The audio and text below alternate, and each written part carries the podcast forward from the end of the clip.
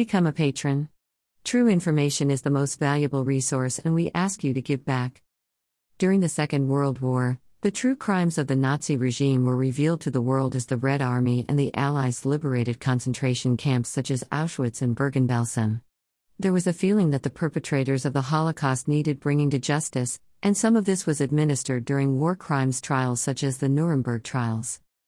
However, there was a group of Jews and former prisoners who wanted to seek revenge further, and wanted to inflict huge suffering onto the Germans and the Nazis who had caused them great suffering. Abba Kovner, along with a number of other former inmates of concentration camps and partisan fighters, would form Nakam, a group of soldiers who would try to avenge the Holocaust.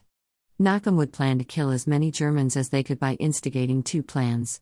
Plan A was that the group would infiltrate the water supply of Nuremberg, a city which before World War II was a Nazi stronghold, synonymous with the Nuremberg rallies.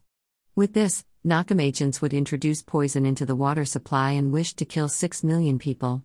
Plan B was to poison many SS guards and soldiers who had been kept inside American prisoner of war camps after the end of the conflict. This plan was actually carried out, as Nakam members managed to infiltrate a bakery supplying break to a camp and poison 3,000 loaves of bread, which caused thousands of German POWs to become ill.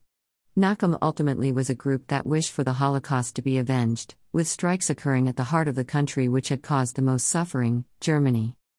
Email address Subscribe. Submit a form.